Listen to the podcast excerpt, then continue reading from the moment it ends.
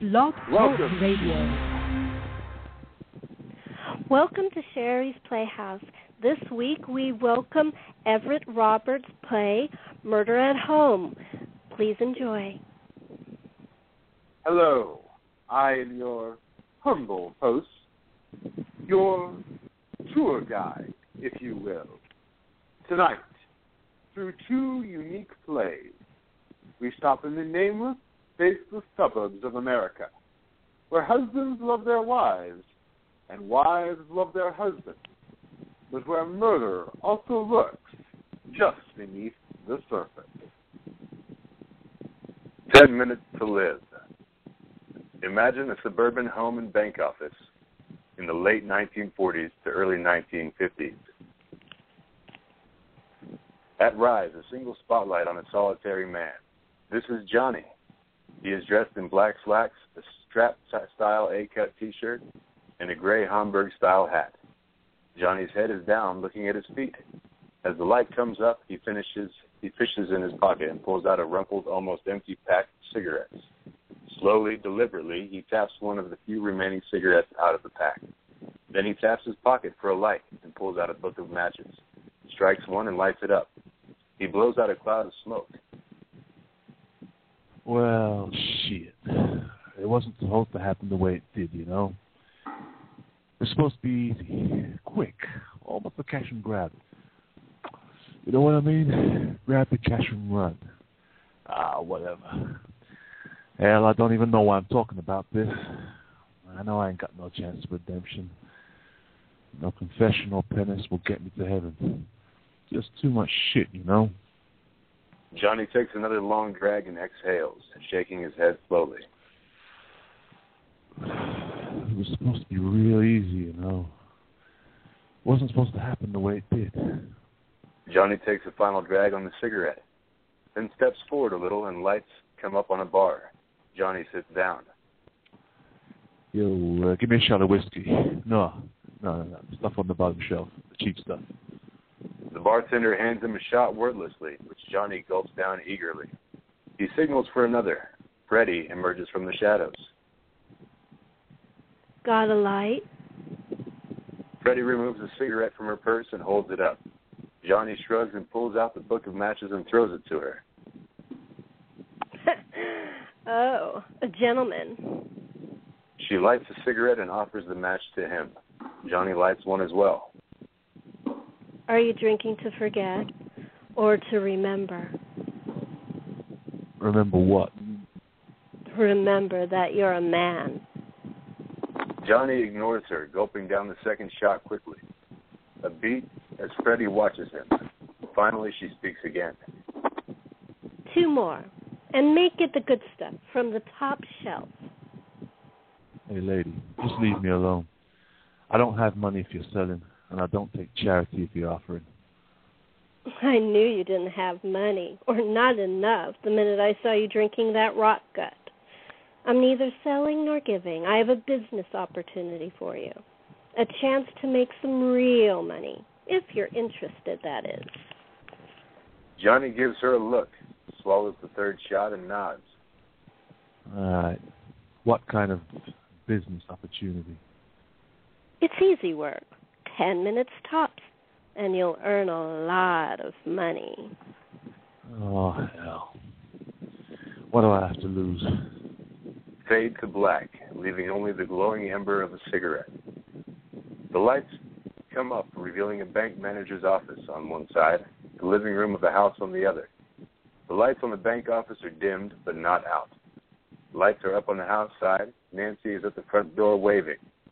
Nancy is in her late 20s to early 30s, dressed nice but not sexy, just very housewife like. Be good, Ronnie, and have fun at school. She waits for a moment, closes the door, and then turns to the living room. Nancy gets some cleaning supplies and starts dusting. As Nancy works, the lights dim on her and come up on the bank office. Victor enters with a briefcase. Victor is a middle aged man, middle aged bank manager dressed nicely. He moves to his desk and immediately bends down to fiddle with a safe under the desk. Right 32, left 61, right 66. Victor stares into the safe and exhales sharply. Thank God it's still here. Victor's head pops up, hitting his head. He rubs his head as he answers. Hello. Victor, are you okay? You sound like you're out of breath. Oh, I'm fine, Nancy. Why are you calling? I'm just calling to see what you wanted for supper. You rushed outside so quickly this morning.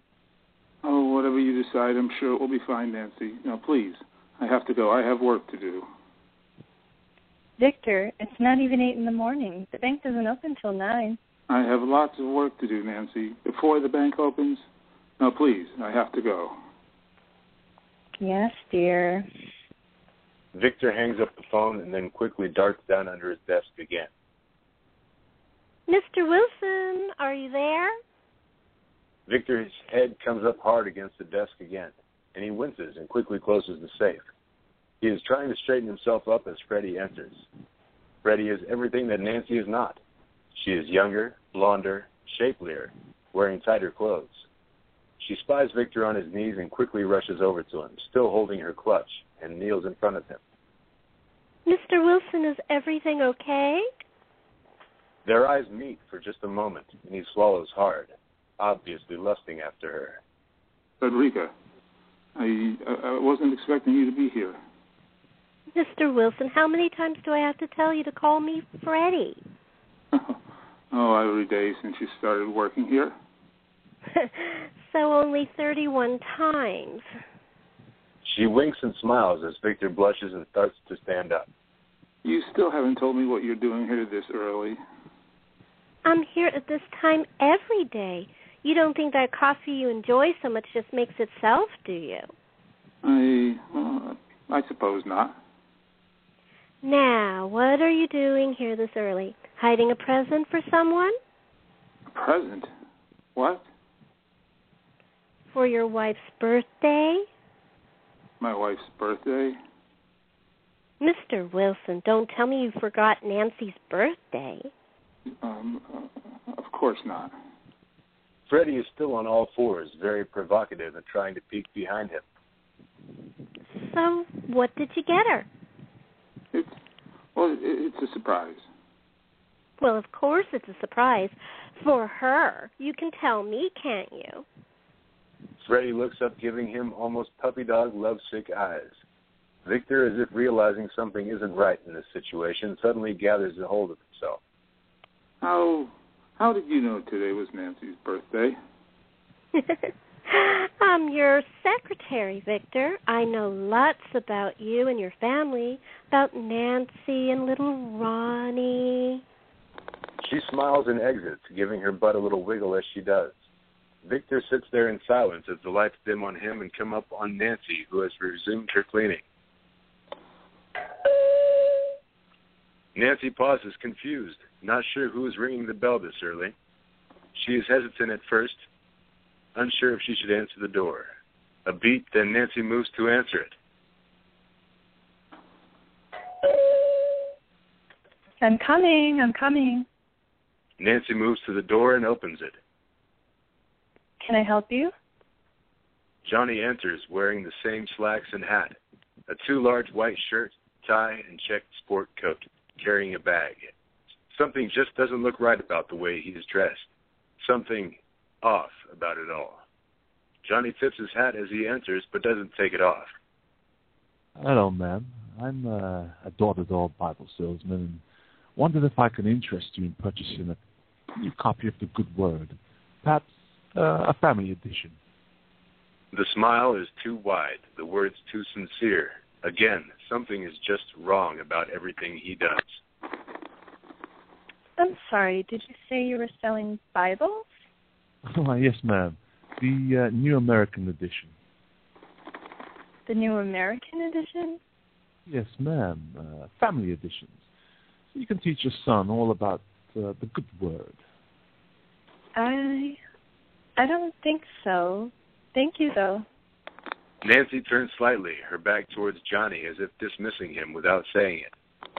Please, ma'am, could you just take a look? He opens his bag and begins digging through it. No, thank you. I'm happy with. She turns to face him. Johnny pulls out a revolver from his bag. Sit. I don't under. I said sit, you haughty bitch. Wordlessly, almost timidly, Nancy moves to the couch and sits down, hands in her lap. Johnny moves behind her, keeping the gun trained on her the whole time, and picks up a phone. Hey, it's me. Let me talk to the man. Lights come up on the bank office side. Freddie rushes in, scared. Mr. Wilson, there's a problem, an emergency at home. Victor, who's been poring over ledgers, looks up confused. What kind of problem? The bank isn't even open yet. How? Mr. Wilson, Victor, it's your wife. Nancy? What's wrong? What's happened? You need to take the phone and find out, sir. Victor picks up the phone on his desk quickly. Hello, Nancy. What's going on? What's the emergency? yeah, no, this isn't Nancy. Who is this? What's going on? Is my wife okay? Victor Wilson, president of the First National Trust, husband to Nancy, father to Ronnie. That is who I'm speaking to, correct? Who is this? Tut, tut, tut, Mr. Wilson. You just didn't answer me. That's one demerit. You know about demerits, don't you? You learned all about them at that fancy private school you attended. But in this reality, if you get three, then things get bad. They are real bad. Now, answer me. Is this Mr. Victor Wilson, bank president, loving husband and father? Yes. Now, what do you want? I want what all bank robbers want, Mr. Wilson. Money. You're robbing me over the phone? I don't understand. No, Vic. I'm robbing you from your home. Nancy. It- It's safe for now. Now listen closely and carefully. Do exactly what I say, and Nancy will live, and Ronnie, well, you'll never know what happened today. Do you understand? Yes. Freddie, who has been watching intensely and worriedly, leans in. Is everything okay? Victor nods to Freddie. Good. Now, it's my understanding that you have embezzled close to half a million dollars from your bank. Nancy looks up shocked. Victor starts shaking his head. No. That's a lie. How could I? Don't know how you did it, and frankly, I don't care. I just know that in your office, under your desk, there is a safe, and in that safe sits five hundred thousand dollars. That's a lie. No, that's a lie, Vic. All three of us know it. All three? Yes, all three. You, me, and my partner. Freddie's expression suddenly changes. She goes from concerned secretary to something more sinister. Her back straightens, and out from out of her clutch, a small 45 revolver appears. Freddie? I told you, Vic. I know everything about you. Well, I'm guessing Freddie has just joined the party. Tell her hi for me, would you, Vic? I said, tell her hi for me. He says hi. Hi, baby. Vic, you still with me? I can't hear you, Vic. Are you still with me? Yes. Good. Now, here's how this works. You have 10 minutes to get down on your hands and knees, open up that safe, pull out the $500,000, put it in the bank bag. and you give it to Freddie. Freddie, on the other hand, will then leave the bank and call me to tell me your wife is safe. Then I'll leave you and your pretty wife and your pretty home alone. But until then, you No, you haven't already killed Nancy. say hi to your loving husband, Nancy. Victor, what's going on? She's got a gun and Satisfied? Yes. Good. You got 10 minutes, Vic. Not 11, not 12. She has 10 minutes to live. Johnny hangs up the phone, and the lights in the house dim. Victor looks down at the phone while Freddie motions with her gun. Are you just going to sit there? Time's a ticking, you know. Will he really kill her? Who? Johnny? Oh, yes, he will. He's crazy. And you're here to what? Kill you, if necessary. Don't want to do that, though, Vic. We don't want to hurt anybody or kill anyone. We just want the money. Hmm. Do you love him? Who? For Johnny? No. He's a tool in my plan. Your plan? Johnny is just a thug. A crazy one for sure, but just a thug. He's nothing. You think he came up with this plan on his own? He's the muscle. I'm the brains. But Vic, I've been playing at this and planning on this from the day I walked in that door. I didn't know you were embezzling. oh, that was a pleasant surprise. But we still would be robbing you, no matter what. Now, better get cracking on that safe. Do you need him? Johnny? No. Why? Well, what's to stop us then from taking the money and running? If Johnny doesn't hear from us, then your wife We'll be dead, and will save me the pain of divorcing her. and Ronnie, what happens to your son? Mm, we have relations that will take him in. He'll be okay. What about Johnny? Huh. You said it yourself. He's a street thug. We'll call the police and they'll catch him, or he'll do something stupid sooner or later and they'll catch him for something else. And us? Us, we'll be in Rio, five hundred thousand dollars richer. The lights dim on the bank and come up on the house. Johnny is pacing back and forth, nervous, anxiously waiting. What's wrong? Oh man, she hasn't called yet. It's only been two minutes. Shut up. I know how long it's been. Are you nervous? No. Why? Do I act nervous? Frankly, yes, you do. Earlier, you were in control, so strong on the phone. Oh, you like that, huh? You like me being strong, ordering your husband around, right? No, that's not what I. yeah, did I turn you on, huh? Were you hoping I'd tie you up too? What? No. Johnny reaches down and caresses Nancy's face. Nancy pulls back. You're hoping that he calls back, eh? Ask for more time. He will, you know. Freddie told me that he would. He'll stall. Try to figure out how he can pay us off and still keep his money. Aren't you afraid he'll call the police? They could be on their way here any minute. Why, You little bitch. He slaps her hard and Nancy goes to the floor. Johnny moves to the door. After a moment, he breathes a sigh of relief. No cherries and berries. Not yet. Johnny glares at her and begins moving threateningly towards her, then stops as if remembering something. No. No, your husband, he won't call the cops. Why not? Then he'd have to admit to stealing five hundred thousand from the bank. She could give it back to the bank. But he won't. Freddie knows it and you know it. Now then, look. You got anything else smart to say, or do I need to find another way to shut you up?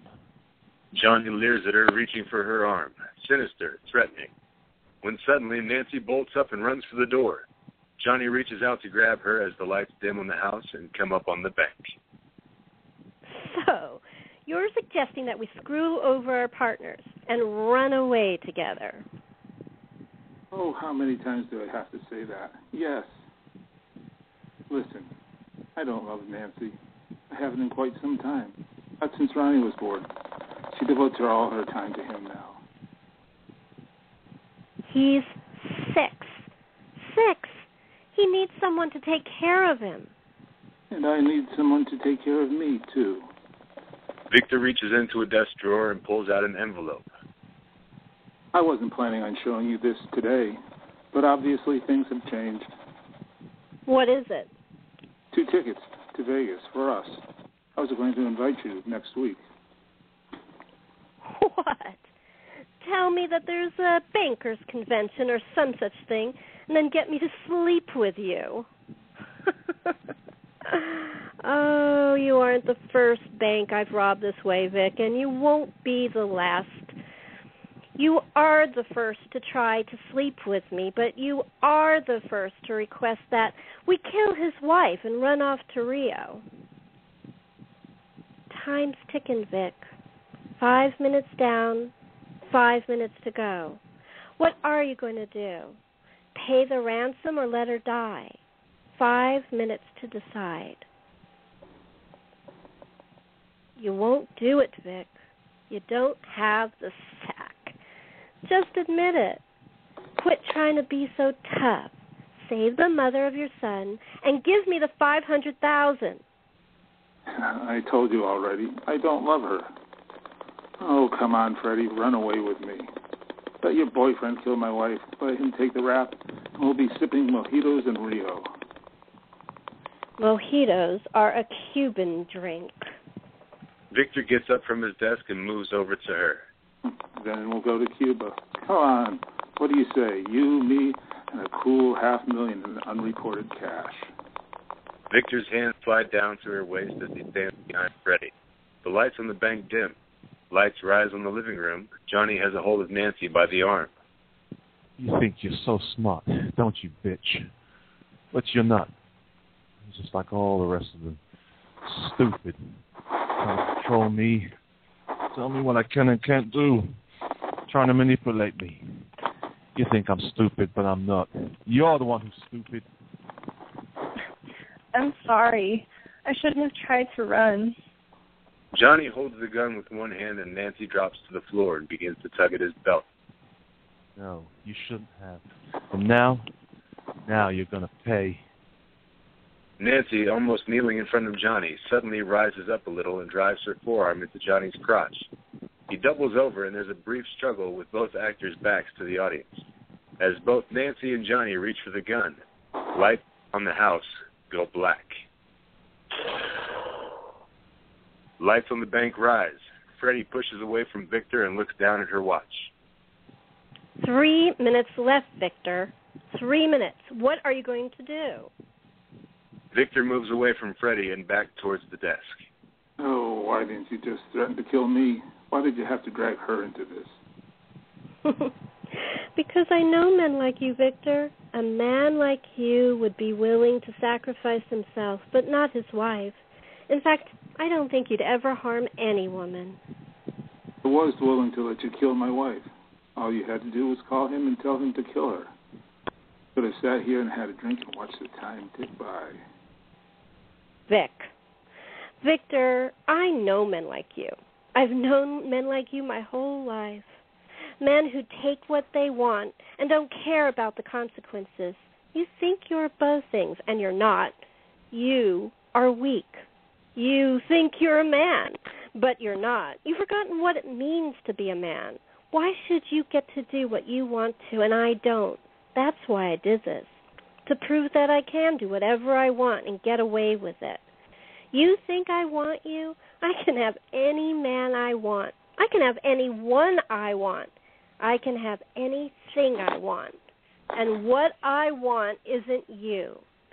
It's that 500,000 in your safe. Now, are you going to give it to me, or do we have to wait for your wife to die for you to realize how serious I am? Fine, fine. I'll give you the money. Just, just don't hurt me or Nancy. I knew you'd come around eventually. Men like you always do. Victor kneels and begins to play with the safe's combination. When will you stop? This is the last one. Is this the last one? Is this the last time I con a poor bank president or manager and have him give me all his money? No, Victor, it isn't. Victor stands up, a gun in his hand. Yes. Yes, it is. Freddie falls down and Victor places the gun on the desk and picks up the phone. Hello, operator. Operator. Hello.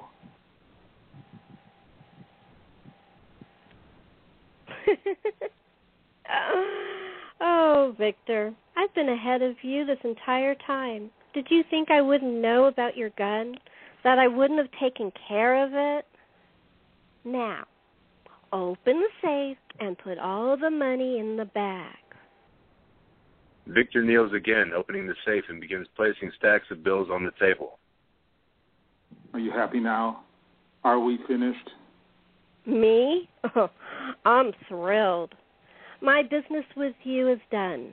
But there is someone else who wants to have a final word. The door to the office opens and Nancy steps in holding a gun. Nancy? What what the what's going on? Nancy slides up to Freddie and smiles. Victor, do you think I'm stupid? Do you think I didn't know about all your indiscretions, all your lies? I knew about every one of them. I've been planning this for quite some time. Then, when I met Freddie, I realized that our plans were beneficial to each other. And now, our plans have come to fruition. Nancy, now wait. What about Ronnie? Now you decide to ask about Ronnie? Now you show concern? Victor, you haven't cared a thing about Ronnie since he was born. Did you think this was just about what you've done to me? Victor, this isn't just about us, but also for your son.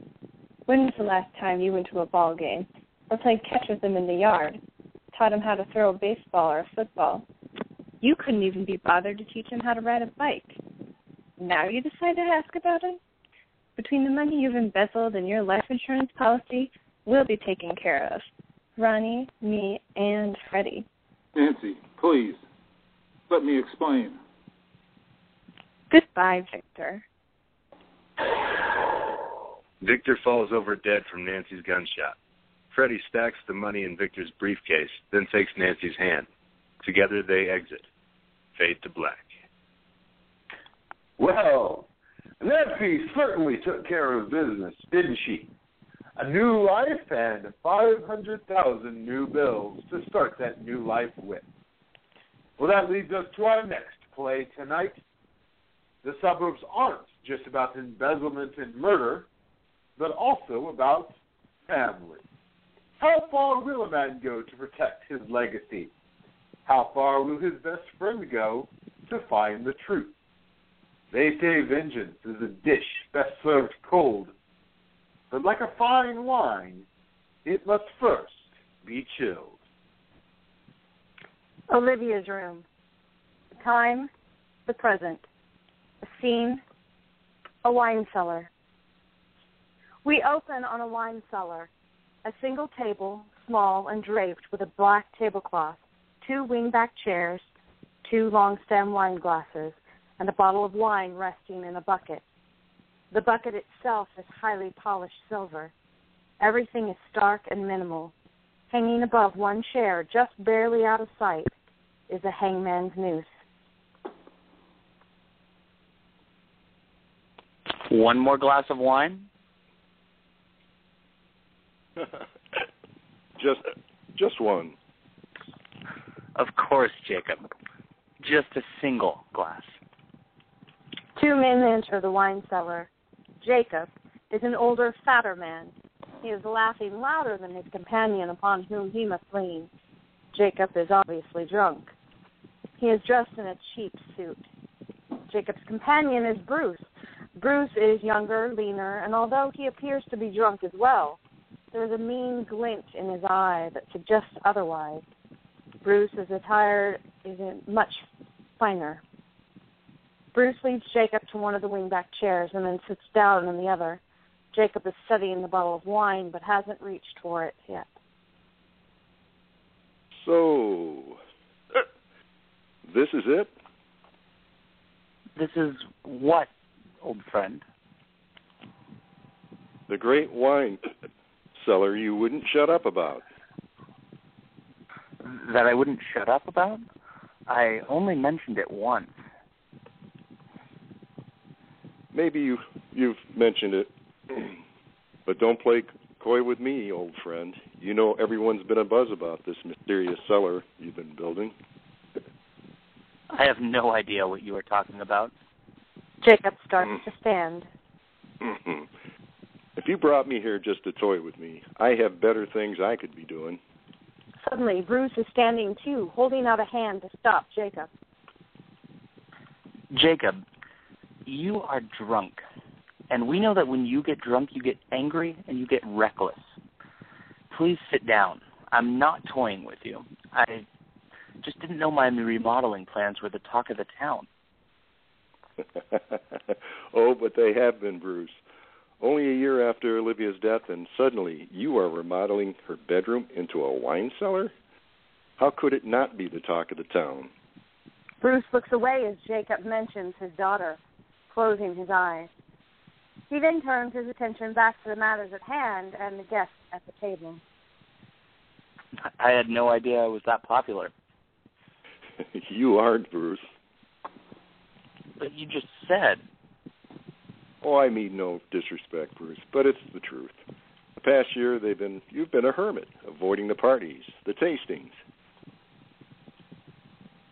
Only because those throwing the parties and the tastings are useless, brain dead sorority girls who don't know a Chateau Palmer Margaux from a Clos du Bois Chardonnay. The celebrity chefs they hire cannot cook a simple meal, nor do they know how to pair them. Unlike you, Jacob, you you are a master. You flatter me, but uh no, my friend. Don't even try to protest about what we both know is true. Your years of experience, the pairings, some unusual and unconventional, but always perfect. Your reviews in the Times and the Post. Well, it's obvious I am not alone in recognizing your mastery. You. You are the reason I built this. What is this exactly? If it is a wine cellar, then it's severely understocked. Jacob motions to the one bottle on the table. This time, Bruce joins him. No, my friend, this is my tasting room. The Jacob Montalcino tasting room. You named your tasting room after me? Of course I did. As I said, you are a testament to fine taste and elegance. Again, you flatter me. You are also one of Olivia's favorite people. God rest her soul. God rest her soul.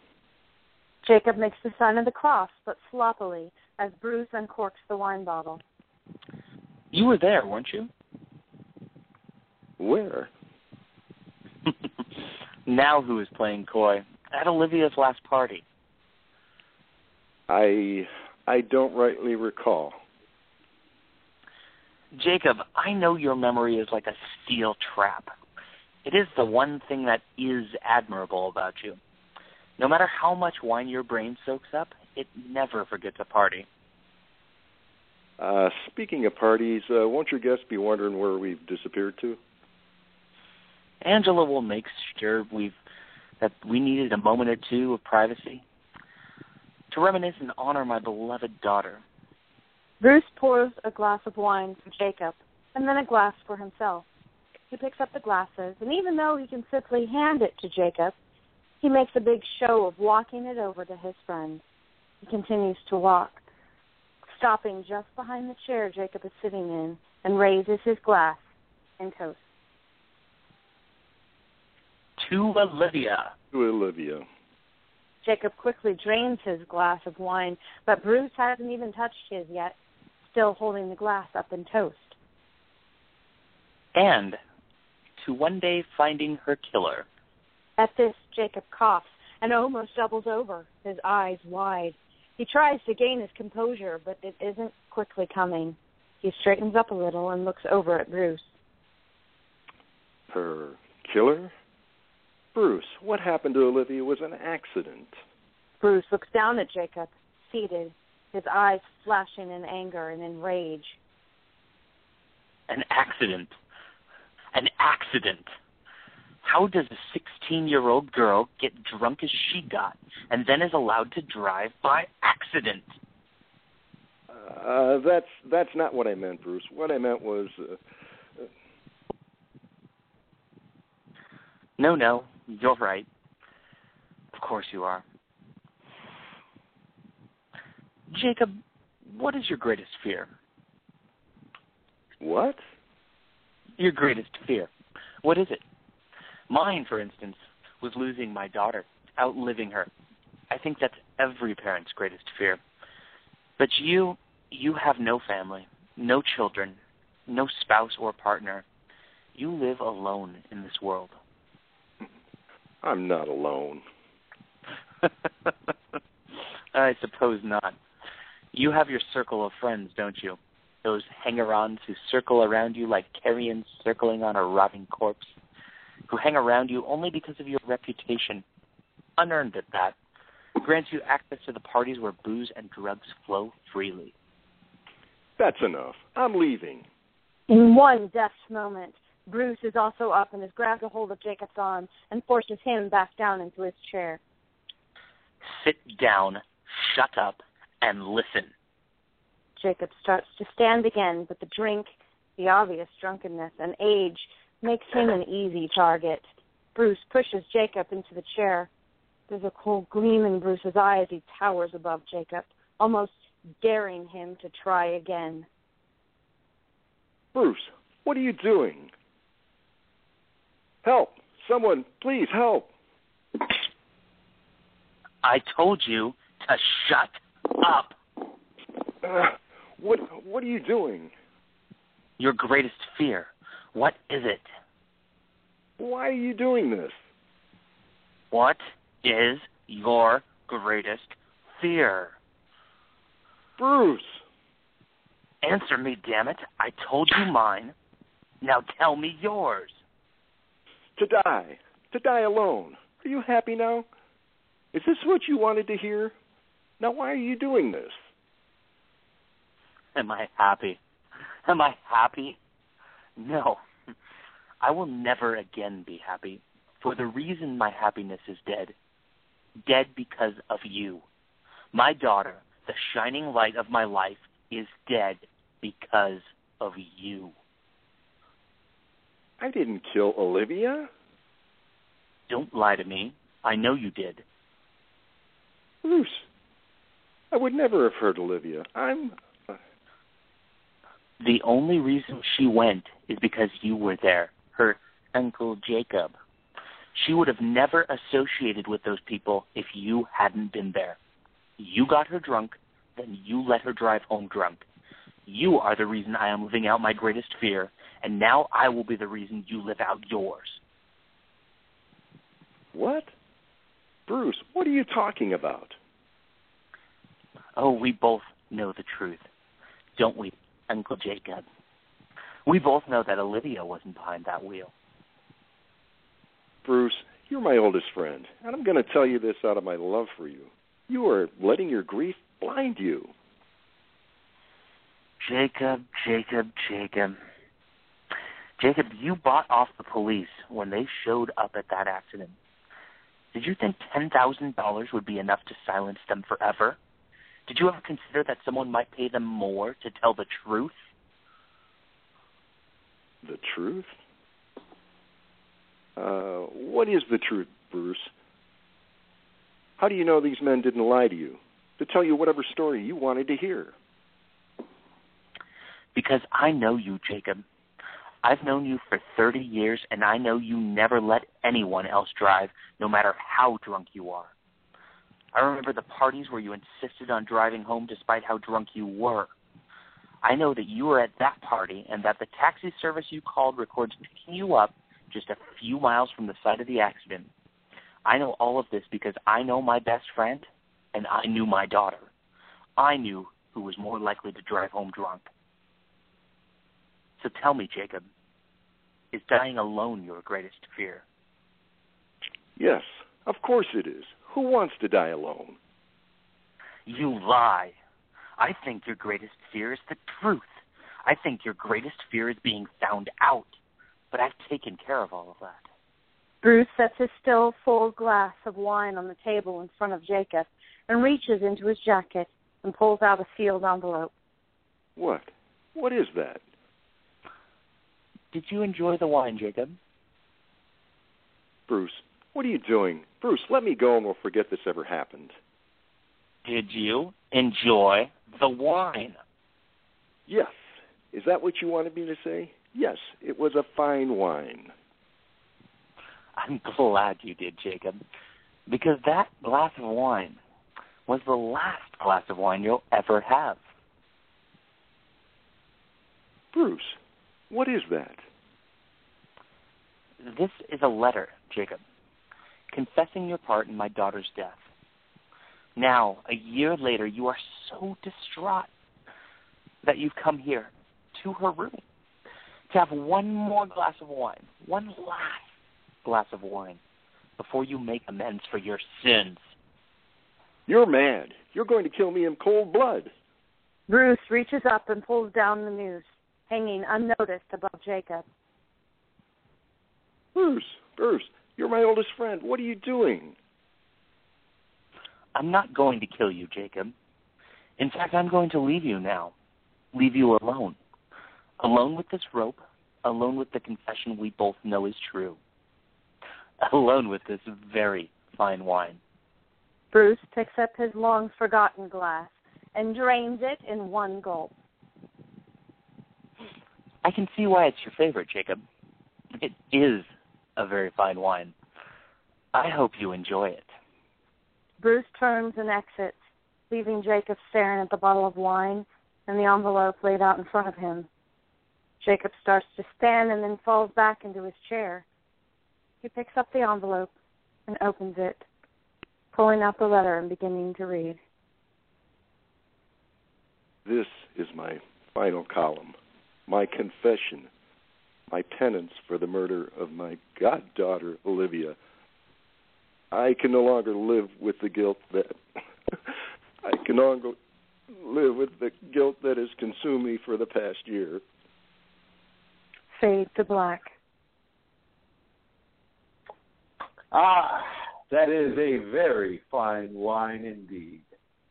You know, they say remorse leaves a bitter taste on the tongue, but revenge is sweet on the palate. I'm sure Bruce and Jacob would both agree with that statement. Well, thank you once again for joining us for Murder at Home here on Sherri's Playhouse. Good night. Thank you for listening to Sherri's Playhouse, hosted by Chatting with Sherri.